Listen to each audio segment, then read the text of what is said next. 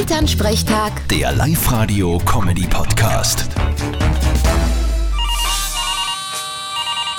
Hallo Mama. Grüß dich, Martin. Und warst gestern bei der Tante Gretti? Ja, war recht gemütlich.